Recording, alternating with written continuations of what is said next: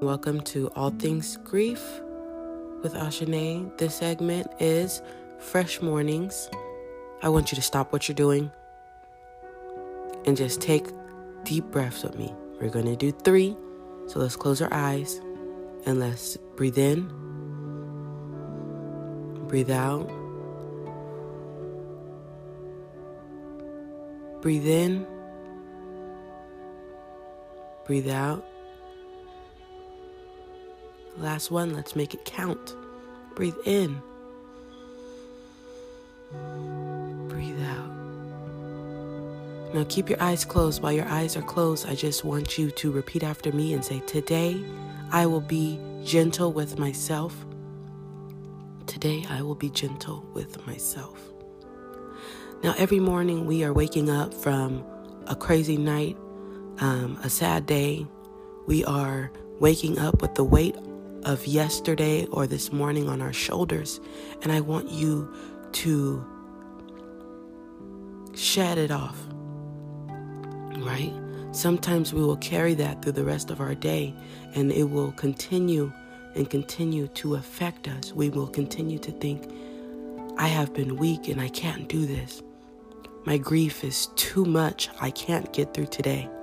Yesterday, I couldn't get out of bed, so today I'm not going to even try. That's not true. Today is a new day. today is a fresh start. Today is a new beginning. Today, I want you to try to do something that you didn't get to do yesterday. Today, I want you to try not to overwhelm yourself with things to do or thoughts in your mind.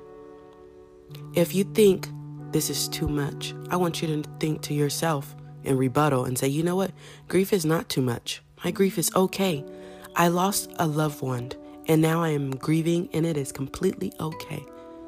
My healing and grief journey is okay. My grief matters. I want you to just keep speaking to yourself today and uplifting yourself.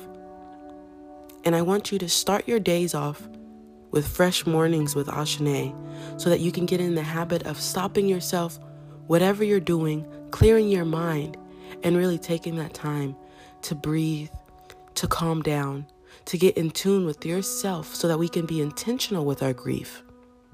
Grief is tough, but we can do it. We can show up today and we can put our best foot forward. I want you to take your time and I want you to really embrace and feel your grief.